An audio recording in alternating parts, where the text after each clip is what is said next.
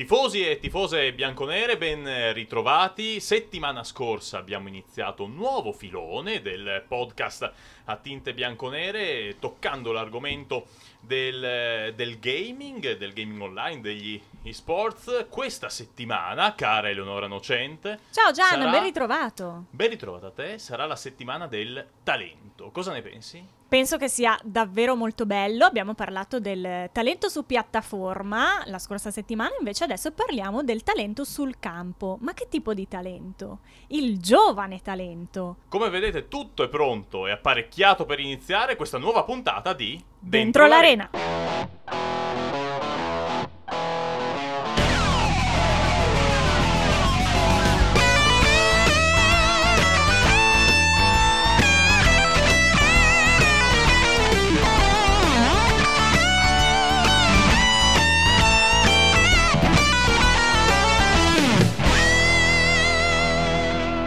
Dal campo virtuale a quello reale, allora cominceremo questa puntata con un nuovo ospite, cara Eleonora, con un'esperienza ultra trentennale, oserei dire, ma non li dimostra per niente, sembra molto più giovane di noi. Di chi stiamo parlando? Di Angelo Trevisan, il responsabile del settore giovanile dell'Udinese Calcio. Ciao Angelo. Ciao Angelo, Buongiorno a tutti. ti vedo ridere. Sei già pronto per questa intervista semiseria al podcast? Guarda che Mi noi è- ti spremiamo. eh, un po'. No, questo argomento mi intriga molto. Il talento è una cosa che a me piace. È il mio lavoro, ma mi pia- a me piace molto. Anche a noi piace il talento in realtà. Sì. Quindi preferisci definirti come responsabile del settore giovanile o ancora un talent scout? No, mi, mi- mi piace di più talent scout. Responsabile è una parola un po' Forte. forte. Senti, sappiamo che sei eh, all'Udinese da eh, molto molto tempo, dal 2007 e sono ben 12 anni che sei alla guida del settore giovanili. Sorge spontaneo chiederti quali sono state le principali innovazioni che hai potuto riscontrare in questi anni di lavoro. Diciamo che sono arrivato nel 2007-2008 così come aiutante di responsabile del settore giovanile che era Andrea Carnevale, che devo ringraziare ancora adesso perché mi ha portato lui, Che salutiamo. che salutiamo Andrea, che ci ha, mi ha portato lui all'Udinese. Ho cominciato a lavorare con lui e la cosa a proposito di innovazioni Sì? che, che mi è rimasta impressa è che andavo in giro per il Friuli a vedere i nostri ragazzi che si allenavano perché non avevamo un centro, andavamo a allenarsi a San Mardenchia, a Basaldella, eh, ringrazio queste società che ci davano l'opportunità di andare nei loro campi ed è stata, venivo dall'Inter, era un po' un po' piccolo trauma, no? Eravamo- ero abituato... Una realtà un po' più piccola, Eh, ecco, ecco, ecco, sì. Però è ma stato... un nido accogliente. Molto, molto. Eh, questa è una famiglia, eh, già dall'inizio è una famiglia perché eh, diciamo che a livello, a livello regionale se l'Udinese è l'unica società importante, perciò mi- come tutta la famiglia il Friuli mi sono trovato molto bene. Poi pian pianino vado avanti pian pianino, abbiamo cominciato a venire qui al campo, al, al- dal Bruseschi, hanno cominciato a costruire i campi, devo dire che un pochino ho contribuito anch'io col presidente che veniva sul campo, è stata Ha una- insistito, vero? No, è stata una bella avventura perché il nostro presidente è anco- è ancora attualmente molto ma molto presente, ma all'epoca veniva tutti i giorni sui campi a vedere i lavori, è stata una- una bella cosa. E piano piano il settore giovanile si è ingrandito, ehm, è appunto eh, tutto adesso centrato qui eh, nelle strutture della, eh, della Dacia Arena, ma ehm, un aspetto fondamentale che puoi aver ehm, rilevato nel corso di questo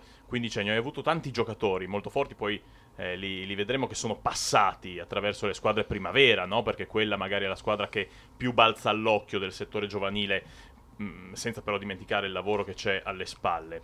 Nell'approccio dei ragazzi alla professione, perché questo è, no? anche se fino eh, devono sempre, secondo me, mantenere quel, ehm, quella vena di passione, no? e quindi pensare che possa non trasformarsi in un lavoro, ma ti chiedo, l'approccio dei ragazzi alla professione nell'arco di questi 15 anni, com'è cambiato, se è cambiato? È cambiato molto, moltissimo.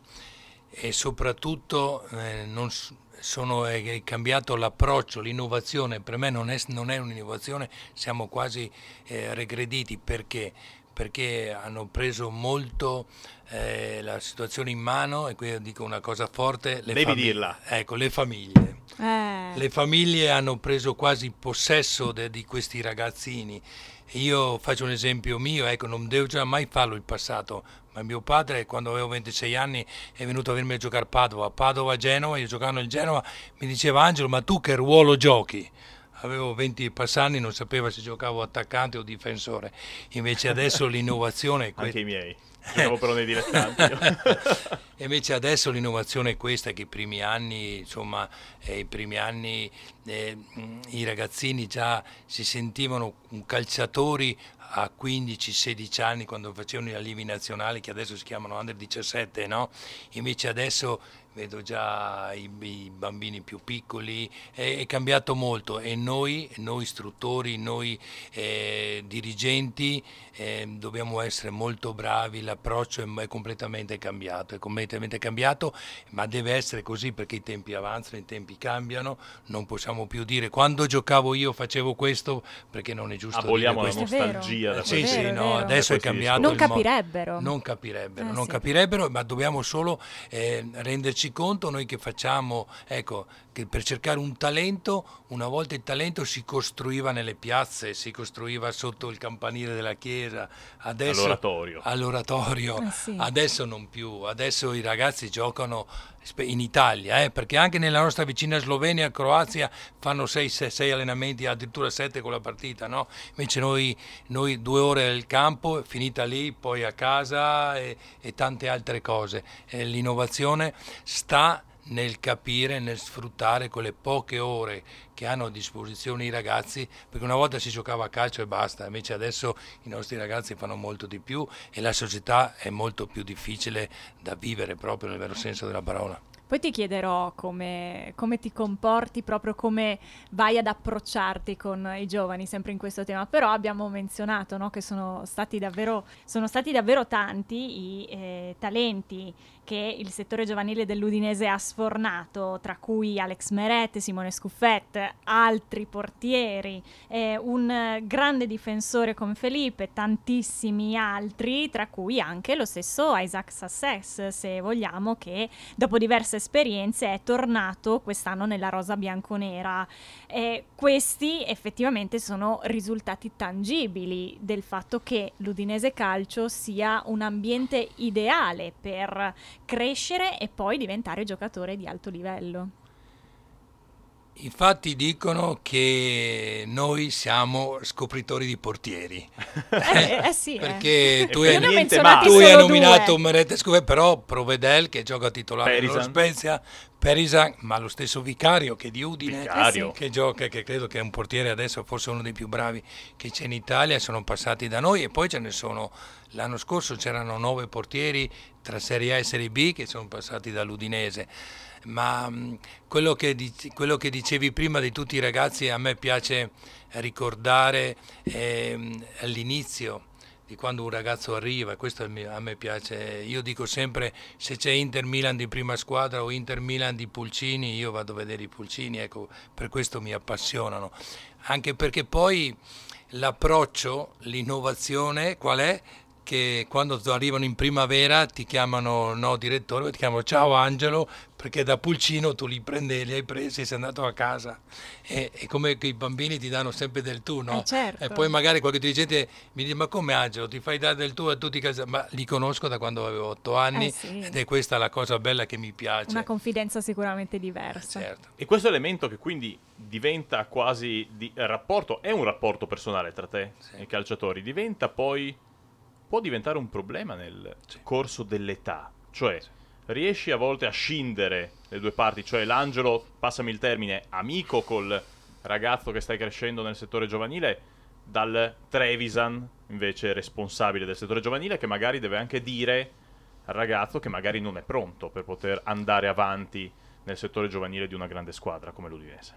Diventa, diventa un problema con, pers- con i ragazzi, con le famiglie, è poco come posso dire, non voglio dire poco intelligenti, ma poco eruditi al nostro lavoro, perché molto eh, scambiare la confidenza per un'altra cosa non va mai bene, allora a un certo punto uno deve mettere dei freni, deve, mettere dei paletti e questo hai toccato un tasto molto delicato, questo credo che sia la cosa più difficile nel mio lavoro perché poi a un certo punto fai fatica a scendere no? perché io sono, ormai l'esperienza mi porta a dire questo, che quando uno gioca nei pulcini, gioca negli esordienti, anche tra i genitori, sono tutti amici, ridono, vanno a mangiare la pizza insieme, fanno le scampagnate con i bambini piccoli.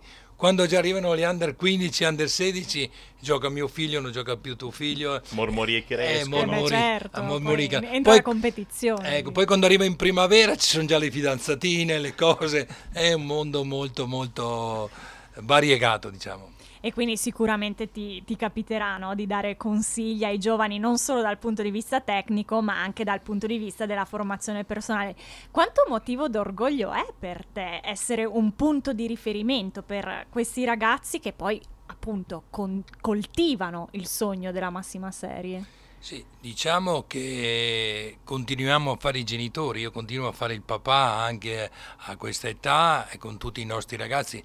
Ecco, mi capita spesso, spesso, io dico sempre, questo lo dico ad alta voce a tutti, e mi fa piacere, piacere dirlo anche a questi microfoni, che per me come responsabile sto giovanile, questo lo dico ogni anno, è più importante la scuola, perché l'istruzione è una cosa basilare. È la professoressa alla tua destra. Ecco, ecco, la scuola... non posso la, che darti ragione. Ecco, la scuola è molto importante perché non ci ordina il medico di fare il calciatore, dico sempre, no, deve essere un hobby. Poi quando ci arriva una certa età che vedi che se hai eh, le qualità, la forza, la testa per fare il professionista, allora bisogna percorrere questa strada, ma la strada da percorrere è la scuola, l'istruzione, senza di quella non si va da nessuna parte. Ecco perciò questo io ai nostri ragazzi credo, i consigli che do sono questi. Poi do anche dei consigli tecnici, magari ci sono già gli allenatori che ci pensano.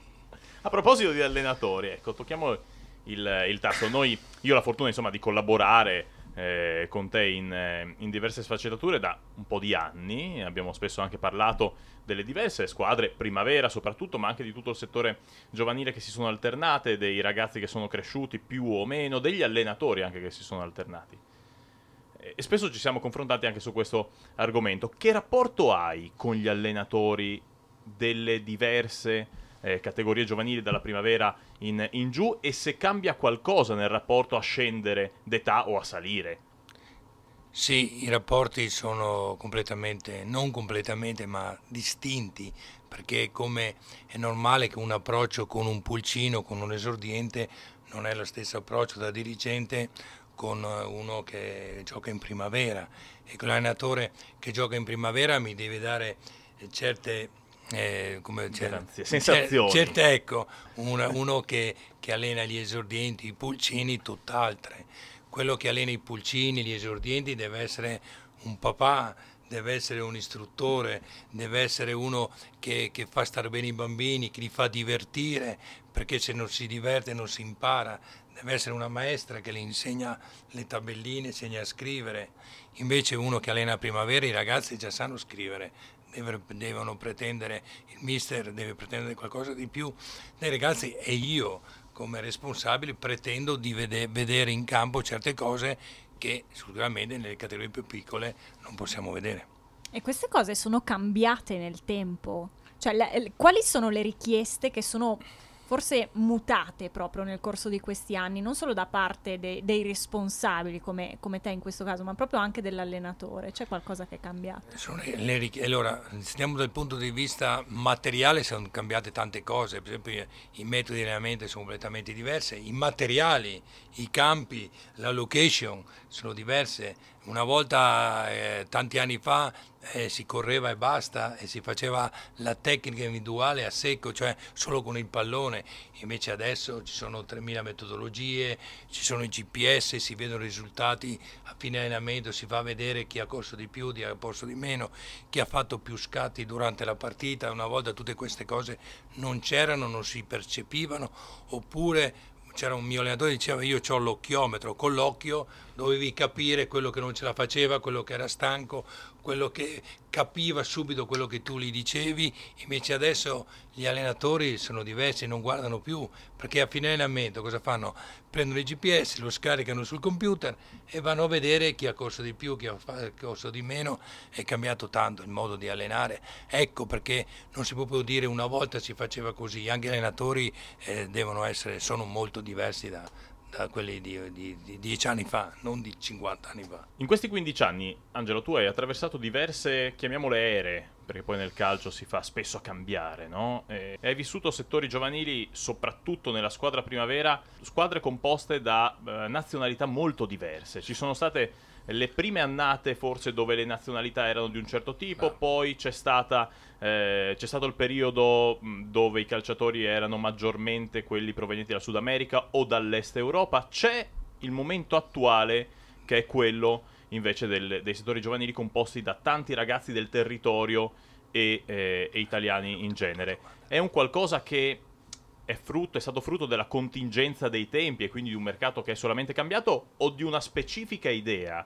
che tu magari da responsabile del settore giovanile hai voluto portare anche dando una dimensione diversa al brand, eh, al tuo, quello che per te è Udinese Calcio e che deve rappresentare forse per i territori circostanti. Ecco, hai toccato un tasto molto importante, molto delicato, ma che sta molto a cuore anche a me hai fatto una disamina perfetta. I primi anni che sono arrivato qua io c'erano diversi sudamericani, la primavera era composta quasi da tutti stranieri. Ma la ricordo bene, ecco, andavo già lì. E negli anni successivi eh, quasi, però ecco, hai fatto proprio entro la fotografia esatta, erano più ragazzi dell'est che venivano qua, meno sudamericani.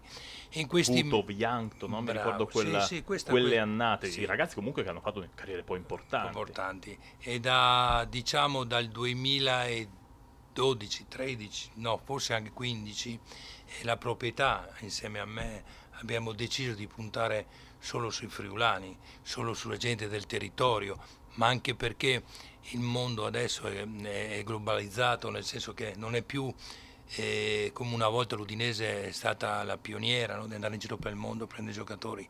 Adesso eh, su iScout, sulle piattaforme si vedono i giocatori stando seduti e perciò tutta, eh, c'è, questa, c'è, questa, problematica secondo me che i giocatori nel settore giovanile, se tu vai a vedere eh, tutte le squadre che compongono le, quelle categorie di, di campionati nazionali, under 15, under 16, under 17, io credo che il 60-70% sono tutti stranieri sono stranieri che vivono in Italia per lavoro i genitori, ma sono tanta gente da fuori, specialmente le squadre più importanti, hanno quasi tutti i giocatori da fuori. E noi in questi ultimi anni abbiamo deciso, la società ha deciso di puntare sul territorio. Io mi ricordo in primavera 1 contro la Juventus c'eravamo tutti friulani in campo, tutti friulani tre anni fa, no? E adesso abbiamo eh, Kubala, che è un, un, ragazzo della Repubblica Ceca, ma abbiamo uno che è un residuo della prima squadra, non sta in prima squadra ma viene con noi anche lo stesso Bascia è di, è di, qua, insomma. Angelo, vado a toccare un altro tasto delicato io. Vediamo spesso in Europa tanti giovani diciottenni lanciati con coraggio nei grandi palcoscenici,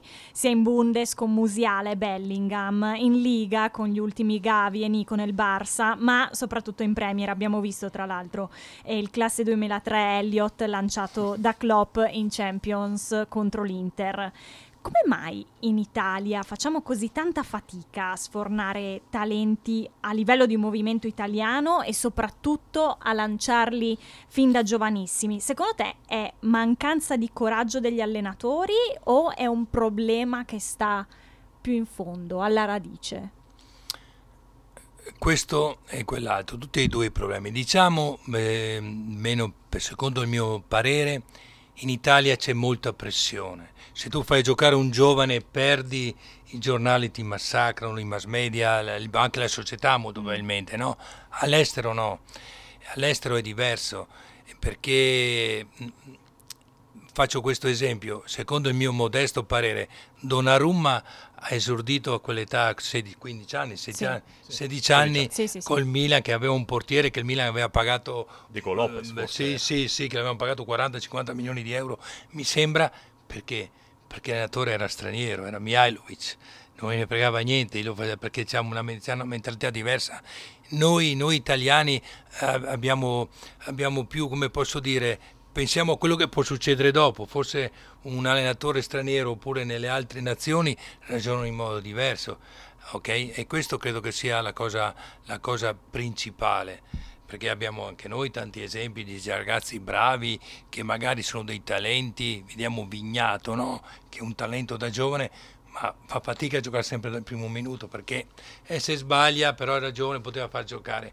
E questa io credo che è la mentalità nostra e noi dovremmo cambiarla questo perché se i nostri giovani poi cominciano ad andare all'estero cominciano eh, a certo. scapparci e questa è una, cosa, è una cosa che ci deve far riflettere a noi addetti ai lavori. Però cambiare mentalità non è così facile non è che si cambia dalla mattina alla sera impossibile, ci vogliono tantissimi anni sì. probabilmente, ma anche proprio di cultura, no? Eh, anche nel settore giovanile attuale però non si scherza perché un talentino niente male, classe 2006 ce lo abbiamo, non parleremo troppo di lui perché chiaramente il tempo è sempre galantuomo, ma speriamo tutti possa arrivare eh, dove momento, lo speriamo certo. e parliamo naturalmente di, di ne abbiamo, ne abbiamo, più di uno, eh, ne abbiamo perché tanti. No, no, no, bisogna essere onesti, non tanti no ma abbiamo, io mi, spreco questa, questa, cosa e mi, come responsabile... Certo, mi, siamo qua a ecco, pungerti ecco, naturalmente, ecco. no? Vogliamo dico, tirarti abbiamo, fuori. Abbiamo tre, tre ragazzi, barra quattro, di grande talento, poi il tempo ci dirà, adesso ci hanno tanto, uno di quelli l'hai appena detto tu, certo. ma ne abbiamo altri tre che secondo me hanno tanto talento però sa, poi magari a 15 anni e 16 trovano la fidanzata e poi non giocano più, però... Eh sì, e poi le ecco. fidanzate sono sempre i problemi. Tira più, no, adesso fermiamoci qua, fermiamoci qua perché eh, la battuta era, era Completate voi che Ma, ci state ascoltando. A proposito di, eh, di, talento Angelo, adesso ti faccio due domande mh, mm, eh, semplici a cui rispondere eh, rapide. Il giocatore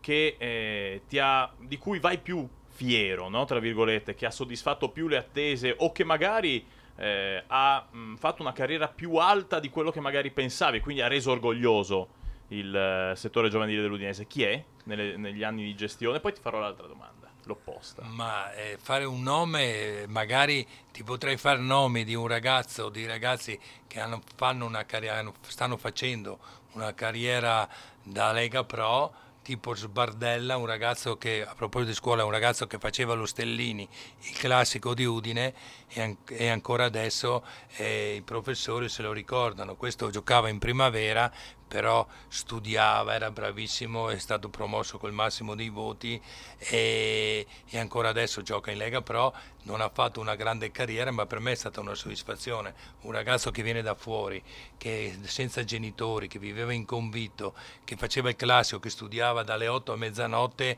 come, come dirigente, sono contento. Poi se faceva la carriera che arrivo all'altro di Meret per la società era meglio no? Eh certo. dal punto di vista eh, diciamo economico della valorizzazione, della valorizzazione diciamo questo termine, diciamo questo termine. ecco. e, e, e Alex sì credo che Alex è quello che adesso non sta, secondo me mi auguro che, che, che abbia le soddisfazioni che merita perché ancora non lo sta avendo.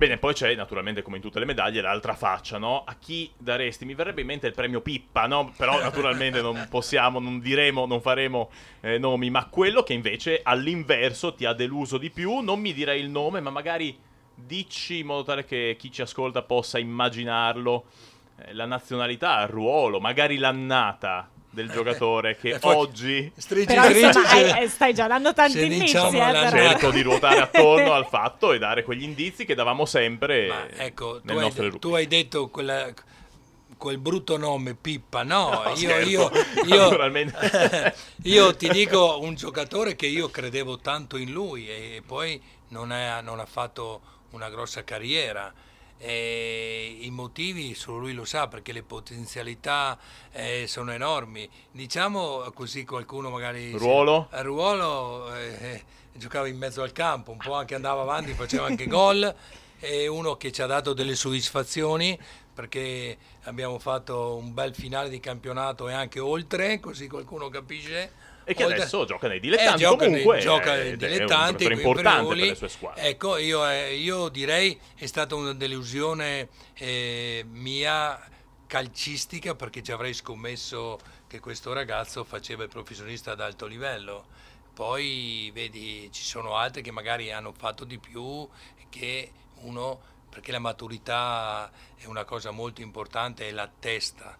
Io credo che anche i giocatori mediocri calcisticamente parlando, però con grande testa, e in questo nostro mondo è, è, talento anche quello. Io credo che adesso come adesso eh, devi avere tutte per fare, parliamo seriamente, per diventare un calciatore ad altissimi livelli devi avere, non essere solo bravo tecnicamente, devi essere bravo in tutto, fisicamente, tecnicamente, ma soprattutto devi avere il cervello, devi avere la testa, perché io in tanti anni che sono qua, tutti i campioni che sono passati qui all'Udinese, ma anche quando ero all'Inter, un paio, due o tre erano tra parentesi pazzi gli altri erano campioni in campo ma campioni anche fuori. Ed effettivamente quello che si chiede adesso proprio sì. ai giocatori nella massima serie è essere il più completi possibile, non adesso, solo dal punto di vista calcistico ma anche umano. Adesso al giorno d'oggi non può più fare il pazzo, vediamo Ballotelli che è un campione, era all'Inter quando c'ero io, l'abbiamo portato noi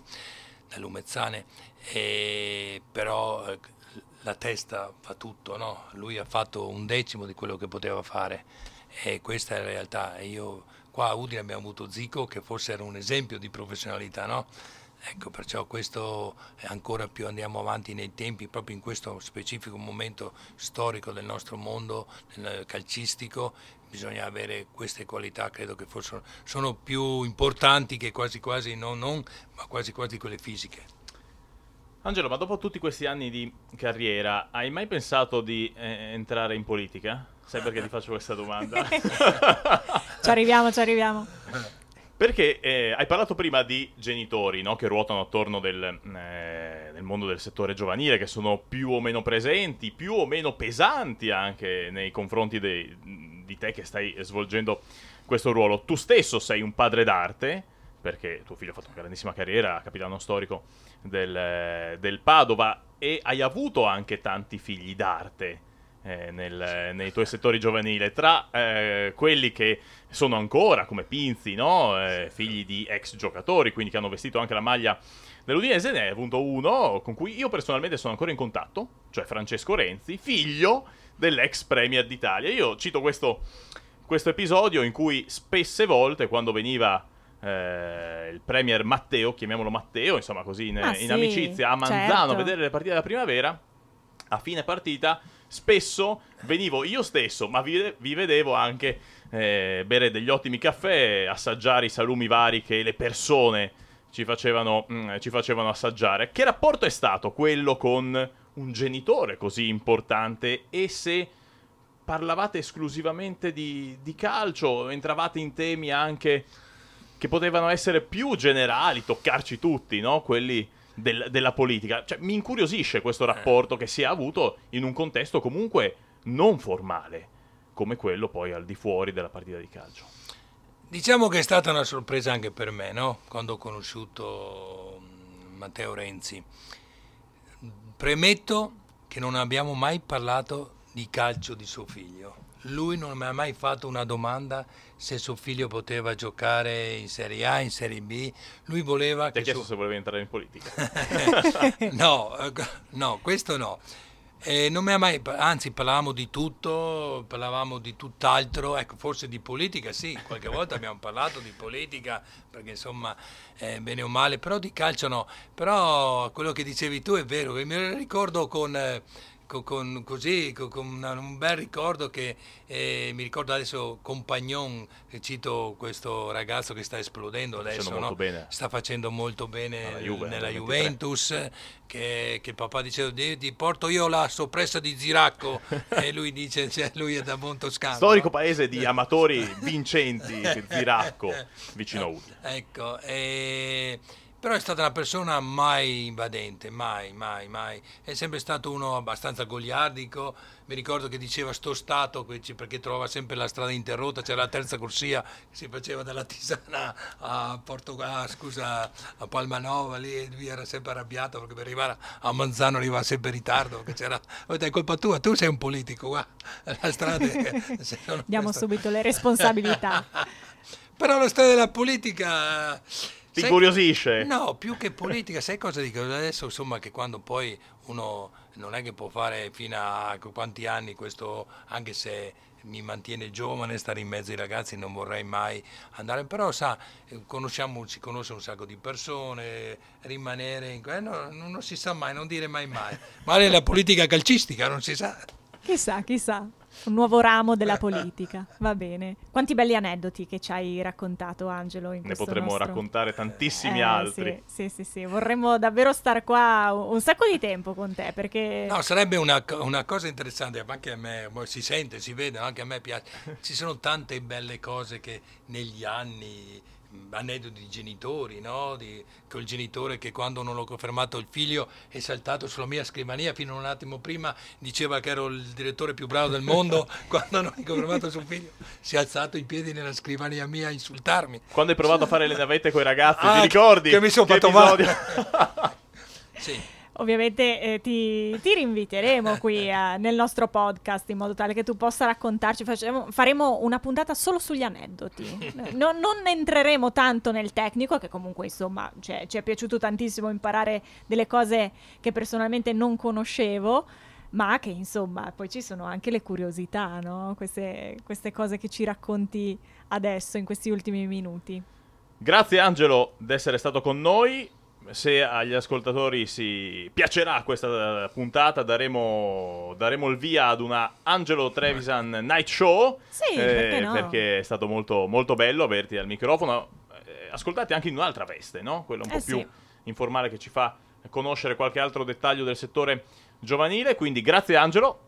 Grazie a voi e mi auguro che, che, sia stata una mezz'oretta piacevole e magari che qualcuno abbia capito abbastanza bene come, fa, come funziona il nostro mondo. Io mi candido ancora, ho solo 31 anni per poter esordire in primavera, se dovessi avere un posto libero a fine stagione. Bene, anche io per il calcio femminile. Grazie a tutti voi, noi ci ritroviamo settimana prossima con un nuovo argomento, un nuovo ospite, sempre qui, dentro, dentro l'arena. l'arena.